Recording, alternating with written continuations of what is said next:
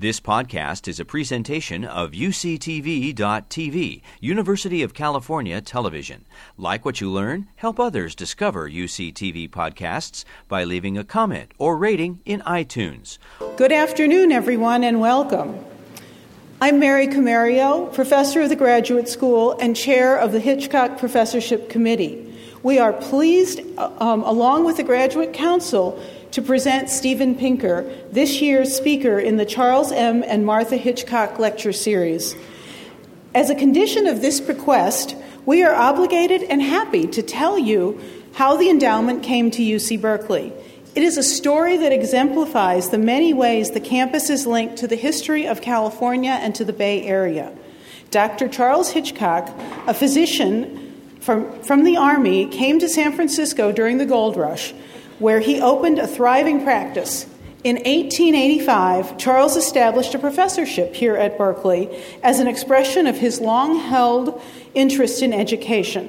His daughter, Lily Hitchcock Coit, still treasured in San Francisco for her colorful personality as well as her generosity, greatly expanded her father's original gift to establish a professorship at U C Berkeley, making it possible for us to present a series of lectures.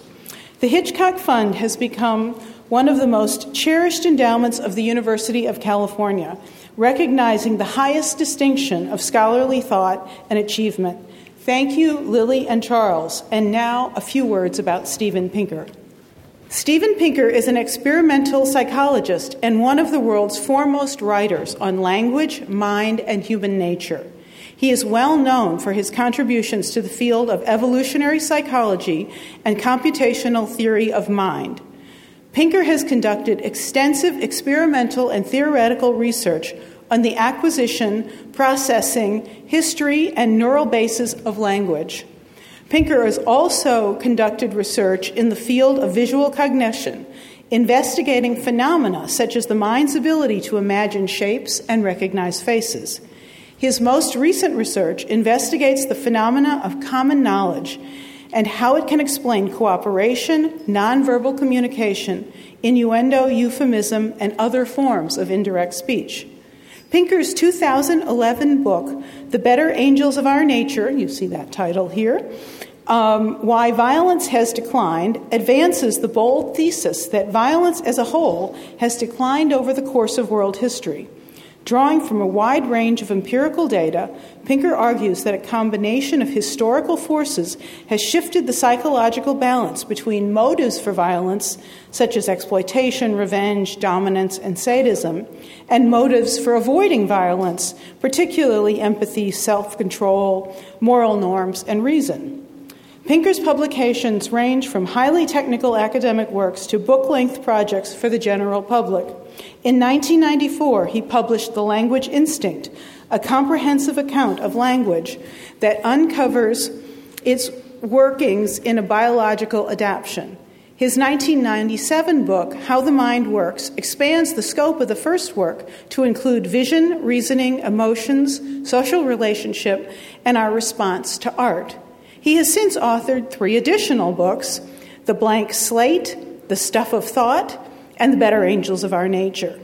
In addition to his academic work, he is a frequent contributor to The New Republic, The New York Times, and Time Magazine. Pinker holds the title of Johnston Family Professor of Psychology at Harvard University.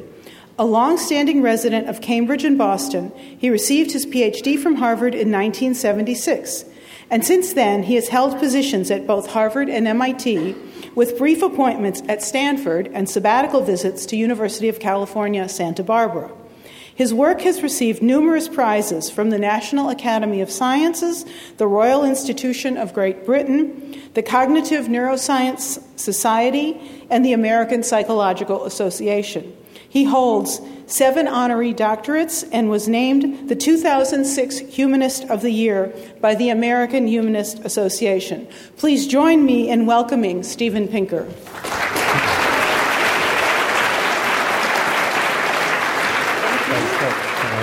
Thank you, Mary. Thanks to all of you for coming. Believe it or not, and I know most people do not, violence has been in decline for long stretches of time and we may be living in the most peaceful era in our species' existence. The decline of violence has not been steady, it has not brought rates of violence down to zero, and it is not guaranteed to continue. But I hope to persuade you that it is a, a persistent historical development, visible on scales from millennia to years, from wars and genocides to the treatment of children and animals. I'm going to walk you through six major historical declines of violence. First, try to identify their immediate causes, that is, particular historical events of the era, and then try to tie them together in terms of their ultimate causes, namely general historical forces interacting with human nature. Uh, the first decline of violence I call the pacification process. Until about six thousand years ago, humans everywhere lived in anarchy, without central government. What was life like in this state of nature? This is a question that thinkers have pondered for hundreds of years. In sixteen fifty-one, Thomas Hobbes famously wrote that in a uh, state of nature, the life of man is solitary, poor, nasty, brutish, and short. Excuse me, a century later, Jean-Jacques Rousseau countered that nothing could be more gentle than man in his primitive state. Now, both of these gentlemen were speculating from the armchair. Neither of them had any idea what life was like in a state of anarchy. But today we can do better, because there are two sources of evidence on rates of violent death in non-state societies. The first is forensic archaeology. You can think of this as C S I Paleolithic. Uh, namely, what proportion of prehistoric skeletons have signs of violent trauma, such as bashed-in skulls, decapitations, bones with arrowheads embedded in them, or mummies found with ropes around their necks? Um, I've assembled here a, a list of uh, twenty of these estimates, uh, plotted in terms of percentage of uh, deaths due to uh, uh, warfare, and they span uh, quite a range, but they average out to be uh, fifteen percent. fifteen percent of uh, skeletons in these samples show signs of violent trauma. Uh, is fifteen percent a big number or a small number? Well, let's compare it to some comparable figures from modern eras. Um, here we have the uh, rate of death in, from war in Europe and the United States in the twentieth century, including all of the deaths from both world wars, which uh, comes out to be two-thirds of one percent. Uh, if you try to get the upper bounded estimate, the largest plausible estimate of the number of people who died in the twentieth century from wars, genocides, and man-made famines, you can push the figure up to about three percent. And here is the figure for the world in the twenty-first century.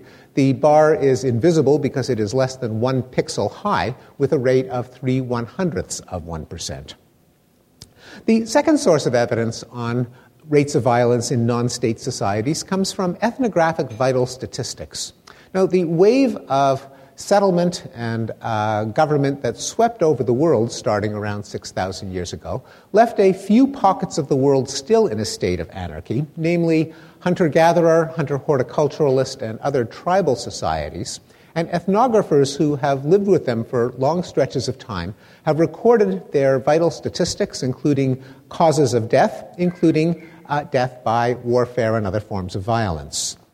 Um, I've found in the, in the literature twenty-seven of these estimates, and once again, they span uh, quite a range. They average out to be five, a little more than five hundred per one hundred thousand per year. That is, every year, about one-half of one percent of the population dies in warfare. Uh, again, is that a big number or a small number? Let me uh, put it into perspective by citing some modern figures and stack the deck against modernity by picking some of the most violent countries in their most violent periods. Like Germany in the twentieth century, with its two world wars, which comes out to a rate of one hundred forty-four per one hundred thousand per year. Uh, Russia in the twentieth century, two world wars and a civil war, with a rate of one hundred thirty-five. Japan in the twentieth century, which underwent a world war that ended in two nuclear strikes with a rate of twenty-seven. United States in the twentieth century, which fought two world wars and half a dozen other foreign wars with a rate of uh, two point seven. Uh, again, if we try to get the highest plausible rate for the world as a whole in the twentieth century, throwing in not just the war deaths, but the uh, deaths from genocide, man-made famines, and indirect deaths from starvation and disease in the wake of war, we get a uh, rate of about uh, sixty. And here is the figure for the world in the twenty-first century. Again, the bar is less than one pixel high. So not to put too fine a point on it, but when it comes to Uh, violence in a state of nature, Hobbes was right, Rousseau was wrong. The immediate cause was the rise and expansion of states leading and, and empires, leading to the various paxes that history students read about, the Pax Romana, Pax Islamica, Pax Hispanica, and so on. Um, the immediate cause is that uh, tribal raiding and feuding are a nuisance to uh, imperial overlords. Uh, not that they, it's not that they have a benevolent interest in the welfare of their citizens, but they would just as soon keep them alive to supply them with taxes and soldiers and slaves. So just as a farmer has a selfish interest in preventing his livestock from killing each other, he doesn't really care what they're fighting about, and it's just a dead loss to him. So the first kings and emperors tried to pacify the territories that they uh, conquered. Now, the second decline of violence can be con- appreciated by considering this woodcut showing a typical day in the life in the Middle Ages. And the process that brought this mayhem under control has been called the civilizing process. Turns out that in many parts of Europe, data on homicide go back uh, literally eight hundred years, and historical criminologists have uh, plotted them over time when they have found them. This is a uh, set of homicide estimates from the year twelve hundred to the year two thousand, once again plotted in terms of number of Uh, deaths per one hundred thousand per year. Uh, in this case, the scale is logarithmic, from a tenth of a homicide per one hundred thousand per year to one to ten to one hundred. And as you can see, there's been a massive decline in the rate of homicide in England, so that a contemporary Englishman has about one thirty-fifth the chance of being murdered as his medieval ancestors. This is true not just in England, but in every country for which data are available. Here we have comparable data for Germany and Switzerland, Netherlands, Italy, and Scandinavia. Here I've averaged those five regions in Western Europe, uh, and for the sake of comparison have also included that five hundred twenty-four per one hundred thousand per year figure from the average of non-state societies. So this gap is pretty much what I call the pacification process, and this further decline, the civilizing process. Uh, I... borrowed the term from a classic book by the German sociologist Norbert Elias, who argued that in the transition from the Middle Ages to modernity, there was a consolidation of central states and kingdoms out of the patchwork quilt of duchies and baronies and principalities that had um, polka-dotted Europe. With it, criminal justice was nationalized, and the constant feuding and brigandage and warlording of medieval knights gradually gave way to the king's justice. Also during this era, there was a growing infrastructure of commerce. There were financial instruments like money and contracts that could be recognized within the boundaries of the newly consolidated states. And there were physical improvements to the infrastructure of trade, such as better roads and carts and instruments of timekeeping. As a result, Elias argued, zero-sum plunder began to give way to positive-sum trade. And that's a, an idea that I'll return to Uh, at the end of the talk as I try to wrap things up.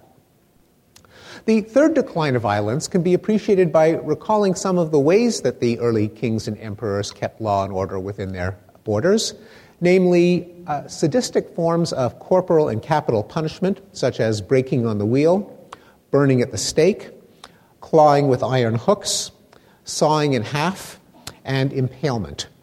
But in a development that's been called the humanitarian revolution, region after region abolished these forms of uh, sadistic punishment. Here we have a timeline of uh, uh, countries or empires that abolished um, torture as a form of capital punishment, um, including the uh, our own country in the famous Eighth Amendment prohibition of cruel and unusual punishment, which occurred in the midst of this process, concentrated in the uh, second half of the eighteenth century. A um, Uh, a process that's, that, that in part has been documented by the historian Lynn Hunt, who I believe is uh, here at Berkeley. Also abolished during this period was the profligate use of the death penalty for non-lethal crimes.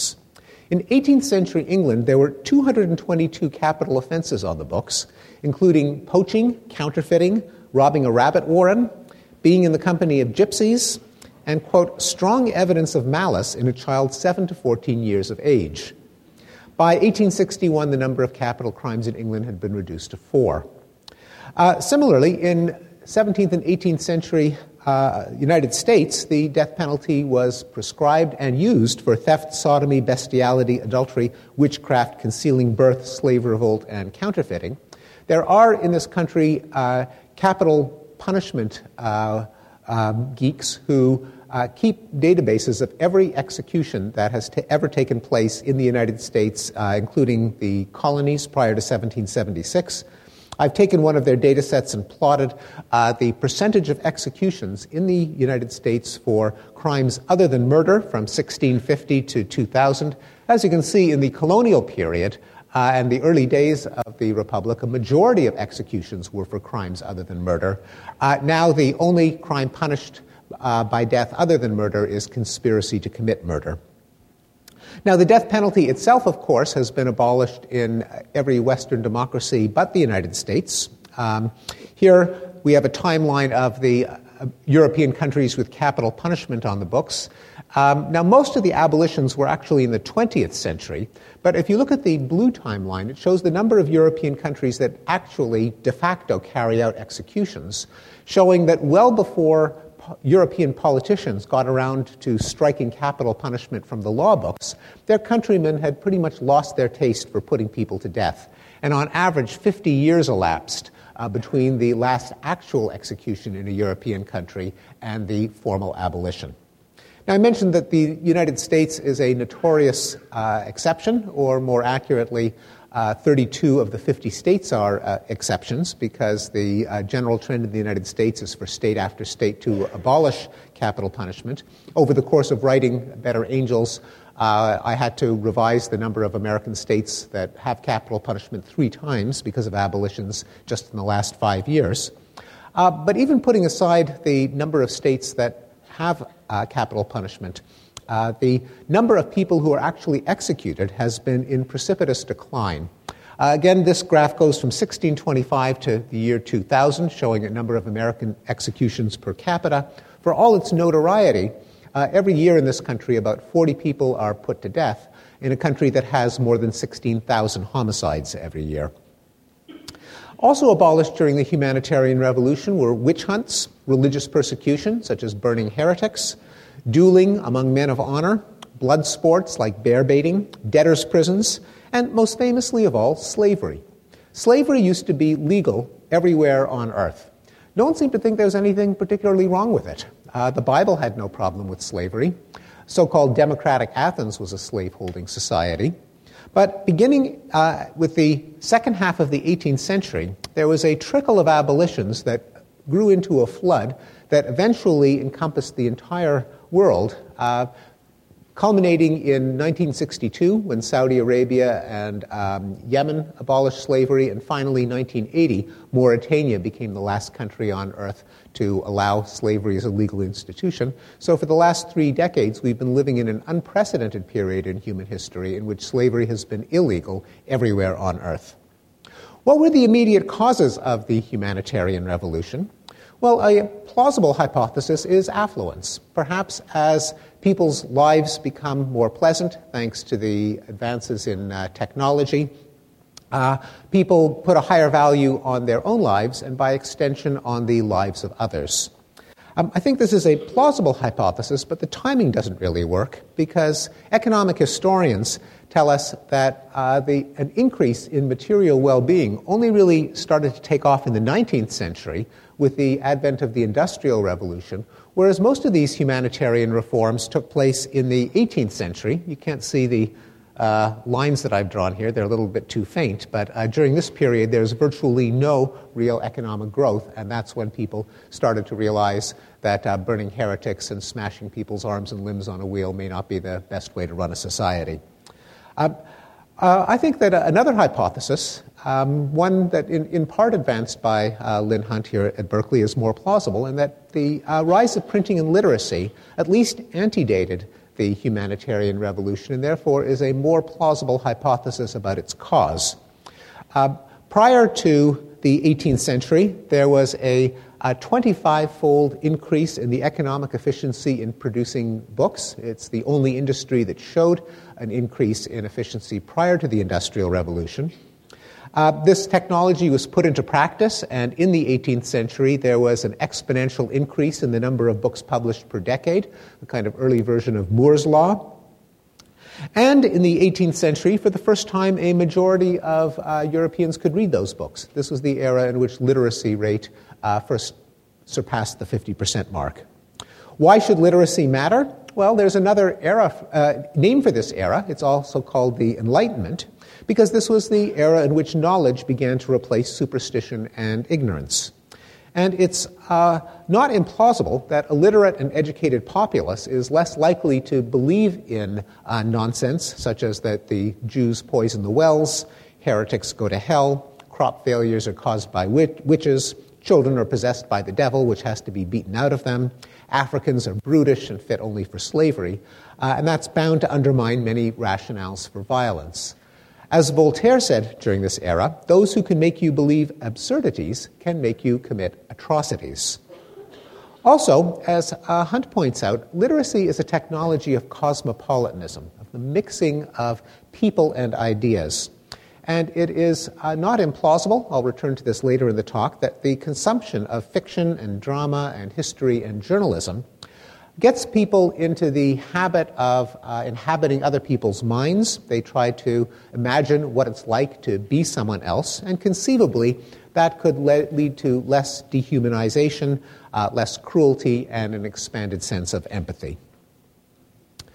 Okay, the fourth historical decline of violence has been called the Long Peace, and it speaks to the frequently made assertion that the twentieth century was the most violent in history. One reads this all the time. It's a popular meme. But uh, it turns out that there are no data in support of it, that um, no one cites numbers from any other century. Uh, so this is a trend based on one point. Uh, and in fact, there are many reasons to doubt that it is true. Even looking at the so-called peaceful nineteenth century, which is often held up uh, by comparison as more peaceful than the twentieth century, the case is not so clear. The so-called peaceful nineteenth century had the Napoleonic Wars, the, the uh, uh, after the World Wars, the most destructive war in European history with four million deaths.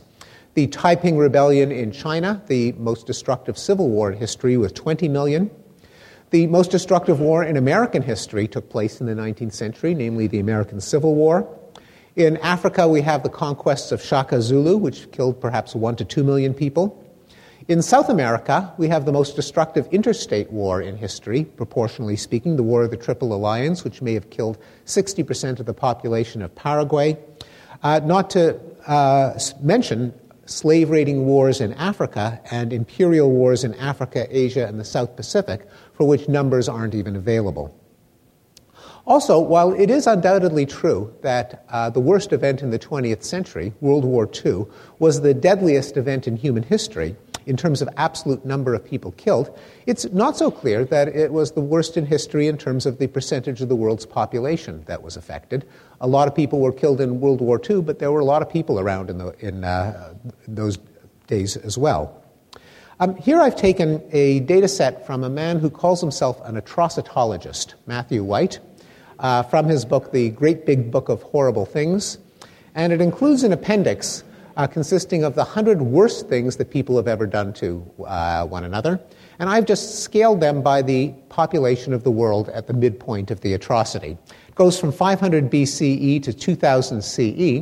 And uh, what, as, as you can see, history's worst atrocities were pretty evenly sprinkled over twenty-five hundred years of human history. Uh, World War Two comes in at ninth place. World War One doesn't even make the top ten. Now, you could... can't fail to notice that the data cloud funnels downward as you get closer to the present.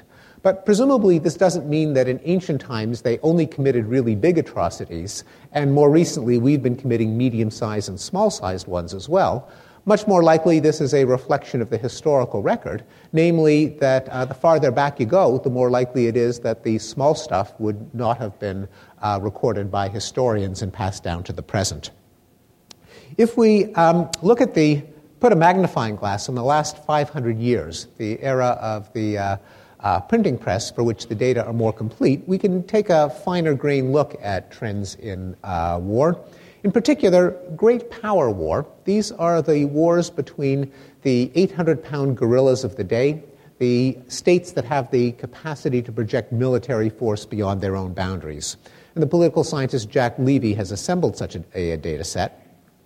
Um, the first graph shows from the year fifteen hundred to the present the proportion of years that the great powers fought each other, uh, the clashes of the titans.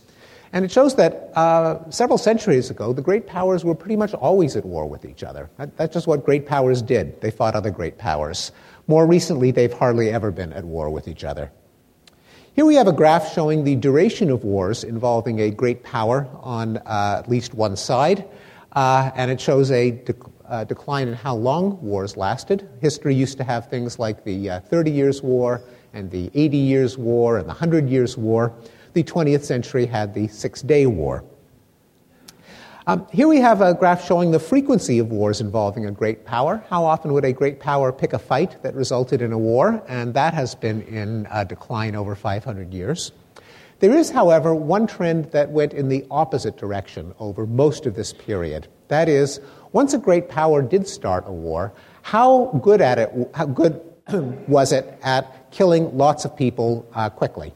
That is, what is the rate of uh, death per country, per war, per year? And because of advances, I guess if you could call them that, in military organization and weaponry, wars got, when they did break out, got deadlier and deadlier, up to the climax of World War Two, at which even this curve does a U-turn. And for the last uh, two-thirds of a century, wars have become uh, less deadly, as well as being shorter and uh, less frequent. Uh, if you multiply these figures together and just look at the aggregate number of people killed in great power wars, and I should mention, I'm sorry, I uh, should have mentioned this earlier, an important statistical fact about the distribution of deaths in wars is that the biggest wars kill uh, the most people. That is, once you account for the great power wars, you've accounted for a majority of all the people who are killed in all wars combined, including the smaller ones. Well, here's what you get. You get kind of a zigzaggy curve, but one for whom the for which the uh, lowest point in five hundred years is the most recent quarter century. Um, we can then zoom in on the last one hundred years, for which the data are richer yet again, being closer to the present. And here is a look at the twentieth century and the first decade of the twenty-first century. Uh, there is no question that there were two horrific spikes of bloodshed in the twentieth century centered around the two world wars. But far from being a uh, crescendo that would lead to an even worse war, uh, since World War Two, the bottom has kind of fallen out and the curve uh, bumps along the uh, uh, x-axis. This is the period that historians have called the Long Peace. The fact that since nineteen forty-six, there's been a historically unprecedented decline in interstate war, wars with a government on each side. In fact, the most interesting statistic from this period is zero. That refers to the number of wars between the two greatest powers of them all, the United States and the Soviet Union, which uh, never fought a direct war against each other. Contrary, as those of us who remember this era, um, Contrary to every expert who predicted that World War Three between the U S and the Soviet Union was inevitable, but it never happened. No nuclear weapon has been used since Nagasaki, again, contrary to every expert prediction that a, a thermonuclear world war was just a matter of time. There have been no wars between any two great powers since nineteen fifty-three, more than fifty years ago, the end of the uh, Korean War, uh, sixty years ago, I'm sorry. There have been no wars between any two Western European countries since nineteen forty-five, a fact that we almost take for granted as banal and obvious. Like, you know, who would ever expect, say, Germany and France to fight a war? Uh, but needless to say, this is a historically highly unusual state of affairs. Prior to nineteen forty-five, Western European countries alone started two new wars for six hundred years. As of nineteen forty-five, that fell to zero. And there have been no wars between developed countries for the last two-thirds of a century. The forty-four countries with the highest G D P per capita have not fought a war against each other. Again, that if that sounds obvious to you, like, you know, war is, that's the kind of thing that happens in those poor, backward, southern hemisphere kind of countries, uh, that shows the magnitude of the historical change. For much, much of human history, it was the big, rich countries that were constantly at each other's throats. And because big, rich countries can afford big, destructive armies, they could rack up uh, an awful lot of deaths quickly. Uh, well, what about the rest of the world? I've spoken about great power wars. I've spoken about wars involving rich countries. Um, but in a development that I call the new peace, the long peace seems to be spreading to the rest of the world. Now, since nineteen forty-six, as I've mentioned, there have been fewer interstate wars, country against country. There have, however, been more civil wars, starting in the nineteen sixties, a trend that went in the opposite direction, as newly independent states with inept governments defended themselves against insurgent movements, with both sides armed, financed, and egged on by the uh, U S and the Soviet Union. Uh, but after the Cold War, the number of civil wars declined as well. So the question is, which wars kill more people? The interstate wars, which have been uh, petering out, or the civil wars, which grew and then uh, began to recede during the sixties, seventies, and eighties. And this graph uh, gives you the answer. First, I'm showing you uh, a number of bars that correspond to the rate of death in interstate wars, country against country, in each decade from the fifties, sixties, seventies, eighties, nineties, and two thousands.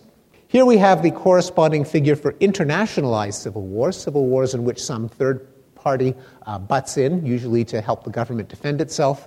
And here we have the rate of death from purely internal civil wars. So as you can see, the uh, decline in the death rate from interstate wars has not been uh, compensated for by nearly as much of an increase in the death rate from civil wars.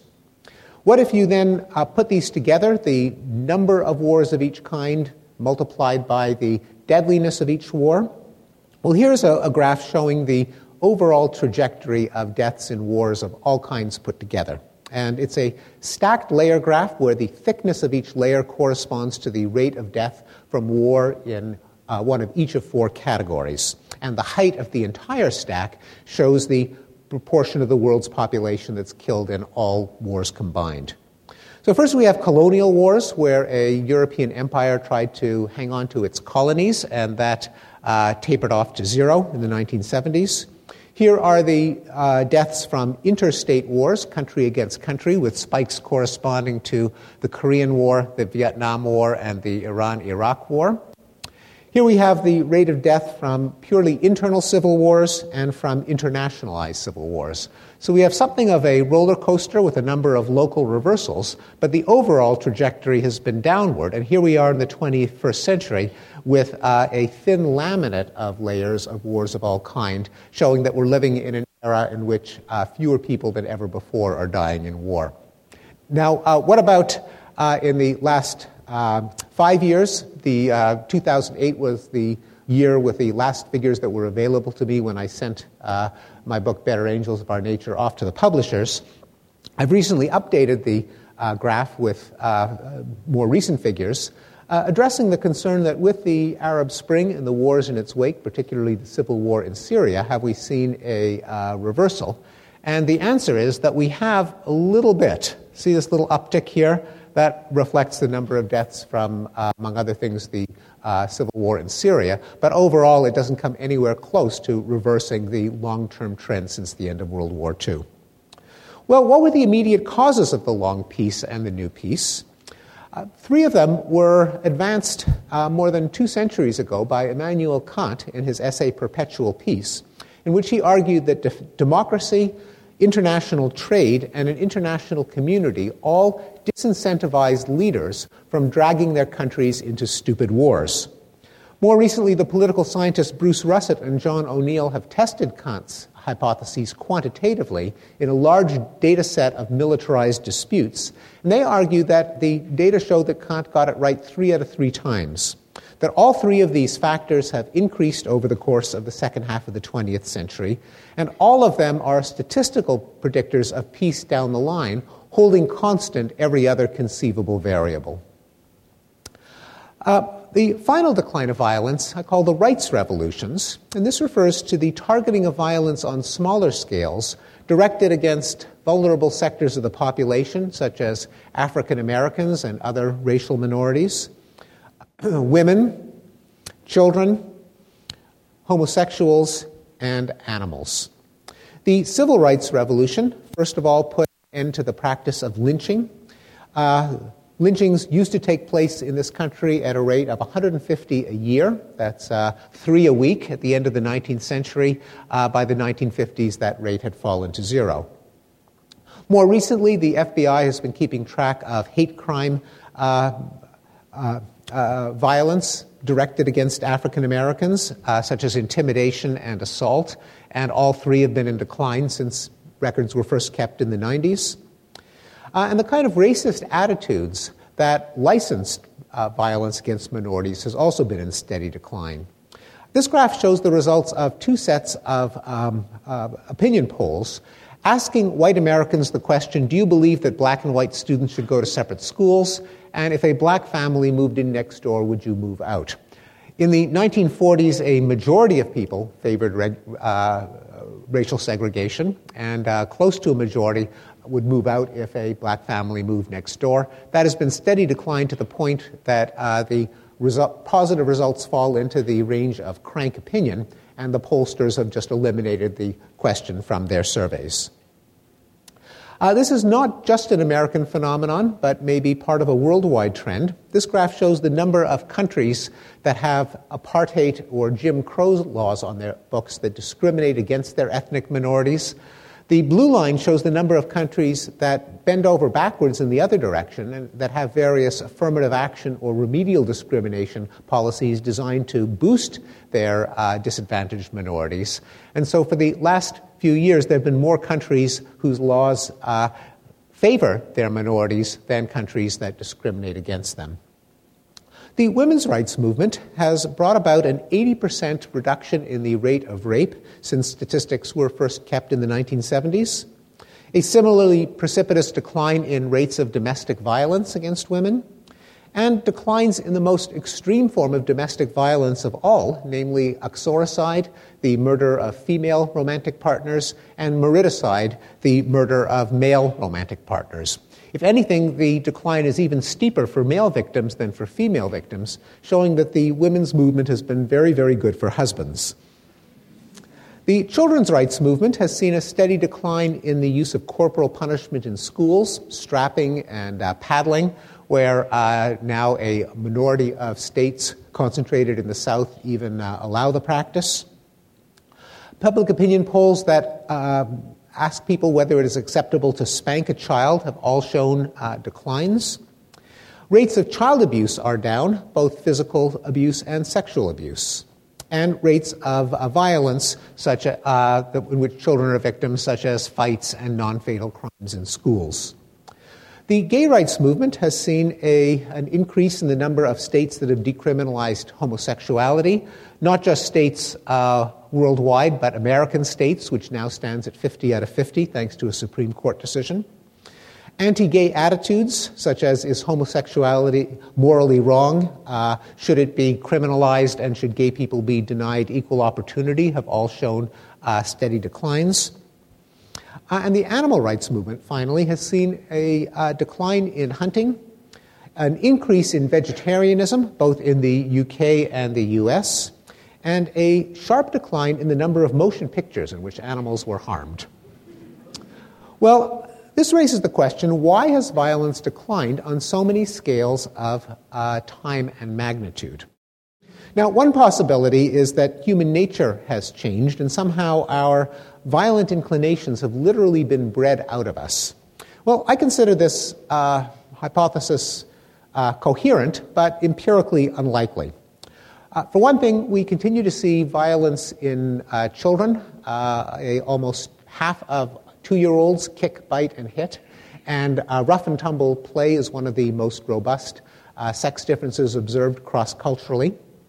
Our grown-up children uh, continue to enjoy various forms of vicarious violence, such as murder mysteries, Greek tragedies, Shakespearean dramas, video games, hockey, and uh, movies starring a certain ex-governor of this very state.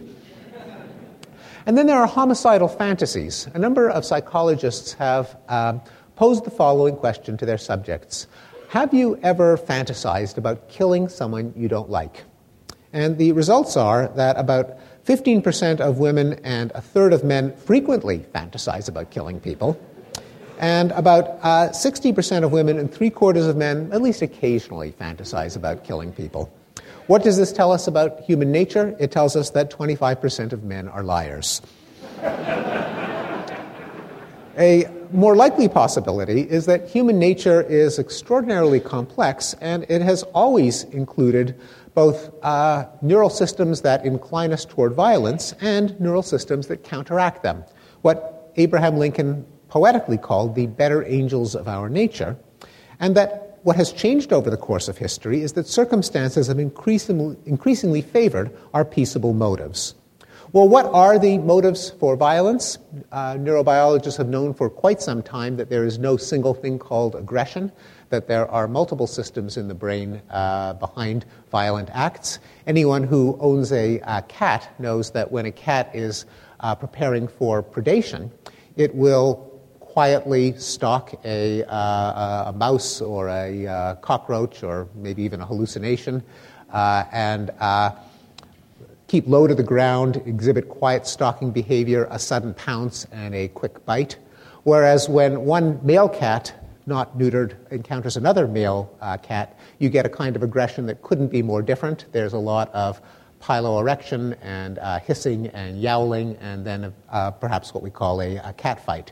And we know that these uh, two forms of uh, uh, aggression are controlled by different circuits in the brain. Um, stepping back and looking at the number of motives for violence in humans, um, there are four major ones that I try to lay out in the book. There's just sheer, raw, naked exploitation. The Uh, harming of a person that happens to be an obstacle on the path to something that you want, resulting in forms of violence such as rape, plunder, conquest, and the elimination of rivals. Very different is the drive for dominance, the urge among individuals to climb the pecking order and become uh, alpha male, and a corresponding motive among groups for ethnic, racial, national, or religious supremacy. There's revenge or moralistic violence, the urge to, uh, and the, the uh, conviction that it is not just permissible, but mandatory to harm someone who's committed a moral infraction, not to let them get away with it, which results in vendettas, rough justice, and cruel punishment. And then moving from the level of the individual to the social network, there are utopian ideologies, ideas or memes that spread from mind to mind that can often license vast amounts of violence, such as militant religions, nationalism, Nazism, and communism, which license this violence by kind of pernicious cost-benefit analysis. What these ideologies have in common is that they hold out the prospect of a utopia, of a world that will be infinitely good forever. Well, if uh, you are under the throes of uh, the conviction that such a utopia is possible, the ends are infinitely good, well, then you can commit as much violence as you want to bring that kingdom of heaven to earth, and you're always on the positive side of the ledger. You're always doing more good than harm. And let's say that you announce your vision of an infinitely perfect world, and there's some people who just don't buy it. They don't get with the program. How evil are they? Well, they're the only thing standing in the way of a world that will be infinitely good forever. Uh, well, you do the math as to how much punishment they deserve. As in the old uh, communist slogan, you can't make an omelet without breaking eggs, uh, which, of course, ignores the fact that people are not eggs. But it does uh, explain the uh, somewhat uh, superficially paradoxical fact that the worst atrocities in human history were all carried out in uh, pursuit of a moral, higher, idealistic good. Well, that sounds pretty depressing, but what do we have on the other side? What uh, circuits do we have in the uh, human brain that can push back against our violent impulses? Well, there's self-control, uh, systems in the prefrontal cortex that can anticipate the consequences of behavior and inhibit our violent impulses. There's empathy, uh, the ability to feel others' pain, probably underlain by the uh, oxytocin system. There's a, the moral sense, a set of norms and taboos that govern just what a decent person uh, considers uh, within the realm of possibility. And there's reason, cognitive processes that allow us to engage in objective, detached analysis. Well, having laid out that um, psychology of violence and nonviolence, the question now is, how do you bring the psychology back together with the history? Which historical developments bring out our better angels and stay our hands before they can commit acts of bloodshed? Uh, one possibility is that Hobbes got it right when he called for a Leviathan, a government with a monopoly on the legitimate use of force. Now, a state and judicial system with a monopoly on violence can reduce actual outbreaks of violence by, first of all, neutralizing the incentive for exploitative attack by penalizing aggression and therefore canceling out the aggressor's anticipated gain. That can then calm everyone down because uh, not only are you deterred from attacking your neighbors, but you know that your neighbors are deterred from attacking you. And so it eliminates the temptation for a preemptive strike, to do it to them before they do it to you, for um, broadcasting a uh, belligerent stance of um, macho strength in order to establish the credibility of your deterrent, and of course eliminates the need to carry out revenge after the fact. You can outsource it to the uh, state and its judicial apparatus. And in doing so, you're not just trading one kind of violence for another, because outsourcing revenge to a third party means that you are circumventing the self-serving biases that social psychologists have shown that uh, all humans are prone to, where in any dispute, both sides always believe that their opponent's attacks are unprovoked aggression out of the blue, whereas their own attacks are justified retaliation after the fact. Well, when you have both sides in the throes of these self-serving uh, illusions, uh, one side can count an uh, odd number of attacks and feel that justice might must be done. Another counts an even number and figures that uh, the scores have all been settled, and that can lead to endless cycles of uh, blood feud and vendetta, cycles which can be nipped in the bud when it is a disinterested third party that is uh, assessing the harm and meting out the punishment. Some historical evidence comes from the pacifying and civilizing effects of states that I alluded to uh, in historical trends number one and two, and the fact that you can watch this movie uh, in reverse in when uh, government breaks down and uh, zones of anarchy emerge, such as the American Wild West, where they you all remember the cliche in the cowboy movies that the nearest sheriff is one hundred twenty miles away, so you've got to defend yourself with your six-shooter. In failed states, coll- collapsed empires, and contraband economies like mafias and street gangs, where uh, you can't file a lawsuit if you think you've been cheated in a deal. Uh, you can't dial nine one one if you think you've been uh, uh, feel threatened. The only protection is a willingness uh, and ability to commit violence to protect your interests. And in all of these cases of zones of anarchy, you have uh, quite obviously Uh, high rates of violence. A second possibility is the theory of gentle commerce, du commerce, an idea from the Enlightenment that argues that plunder is a uh, zero-sum game. The uh, victor's gain is the victim's loss, whereas trade is a positive-sum game. If you exchange your surpluses, then, as we say, everybody wins. And as over the course of history, improving technology has allowed goods and ideas to be traded over longer distances among larger groups of people and at lower cost. It becomes cheaper to buy things than to steal them, and other people become more valuable to you alive than dead.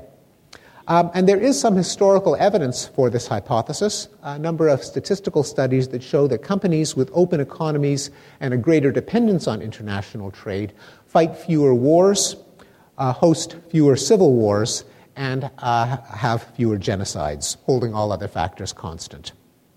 A third hypothesis has been called the expanding circle in a book by that name by the philosopher Peter Singer, but the idea goes back to Charles Darwin, namely that humans are come equipped by natural selection with a sense of empathy. Unfortunately, by default, we apply our empathy only within a very narrow circle of friends and families and cute, fuzzy little baby animals. But over the course of history, one can see the circle expanding to the village, the clan, the tribe, the nation, other races, both sexes, children, and perhaps eventually other species. Well, this just uh, begs the question of why should the circle have expanded? And I think the technologies of increased cosmopolitanism are a uh, plausible cause. That as people travel more, consume more history, more literature and drama, and more journalism, uh, they are uh, less likely to dehumanize people unlike themselves and more likely to uh, imagine what it's like to be them and have less of a taste for uh, for harming them. And there is experimental evidence that when people adopt a real person's perspective, or for that matter, the perspective of, of a fictional character, they show more sympathy both to that individual and to the category that that individual represents. A number of uh, social psychology experiments have uh, replicated that finding. Finally, there's the escalator of reason, the possibility that the growth of literacy, education, and public discourse has encouraged people to think more abstractly and more universally. Uh, we rise above our parochial vantage point. That makes it harder to privilege your own interests over others just because you're you and they're not. It encourages people to stand back and recognize the futility of cycles of violence and increasingly see violence as a problem to be solved rather than as a contest to be won. Some historical evidence comes from the fact that, uh, again, believe it or not, abstract reasoning abilities, as measured by uh, I Q, increased over the course of the twentieth century, the so-called Flynn effect, by which I Q scores increased by three points a uh, decade throughout the twentieth century and all over the world. And other studies have shown that people and societies with higher degrees of education and measured intelligence commit fewer crimes, cooperate more in experimental games, have more classically liberal attitudes such as opposition to uh, homophobia, uh, racism, and xenophobia, and are more receptive to democracy ten years down the line. The final question I'll ask is, Uh, why would these and other forces all be pushing in the same direction? Why should there be not just one, but several historical developments that all result in lower rates of violence? Now, I don't believe in any mysterious, uh, mystical arc of history or, or dialectic or um, uh, push toward an omega point of perfect peace. Um, rather, I think that violence is what game theorists call a social dilemma. Namely, it's tempting to an aggressor to exploit a victim, but of course the harm done to the victim is greater than the gains enjoyed by the aggressor. Since in the long run, victims become aggressors and vice versa, all parties would objectively be better off if everyone could agree to refrain from violence. The dilemma is, how do you get the other guy to refrain from violence at the same time that you do? Because if you beat your swords into plowshares, but the other guy keeps his swords as swords, well, you could find yourself at the wrong end of, a, of an invading army. It's not implausible to think that over the course of history, human experience and human ingenuity have gradually chipped away at this problem, just as we've dealt with other scourges of the human condition, like pestilence and hunger. And the common denominator behind these four pacifying forces is that all of them increase the material, emotional, or cognitive incentives of all parties to avoid violence simultaneously. Well, regardless of what the best explanation of the decline of violence turns out to be, I think it has implications that are profound. For one thing, it calls for a reorientation of our efforts towards violence reduction from a moralistic mindset to an empirical mindset. Instead of lamenting why is there war, perhaps the question we should be asking is, why is there peace? Not just what are we doing wrong, but what have we been doing right? Because we have been doing something right, and it seems to me to be quite important to figure out what exactly it is. Also, the decline of violence, I think, calls for a reassessment of modernity, of the centuries-long trend that has eroded family, tribe, tradition, and religion, and uh, giving way to individual rights, cosmopolitanism, reason, and science. Now, everyone has to acknowledge that modernity has brought us many gifts: longer and healthier lives, less ignorance and superstition, richer experiences. But there's always been a current of nostalgia and romanticism that has questioned the price. Is it worth it if we have to live in the shadow of terrorism, genocide, world wars, and nuclear weapons? On the other hand, if, despite impressions, the long-term trend, though uh, halting and incomplete, is that violence of all kinds is decreasing, I believe this calls for a rehabilitation of the ideals of modernity and progress, and it's a cause for gratitude for the institutions of civilization and enlightenment that have made it possible. Thank you very much.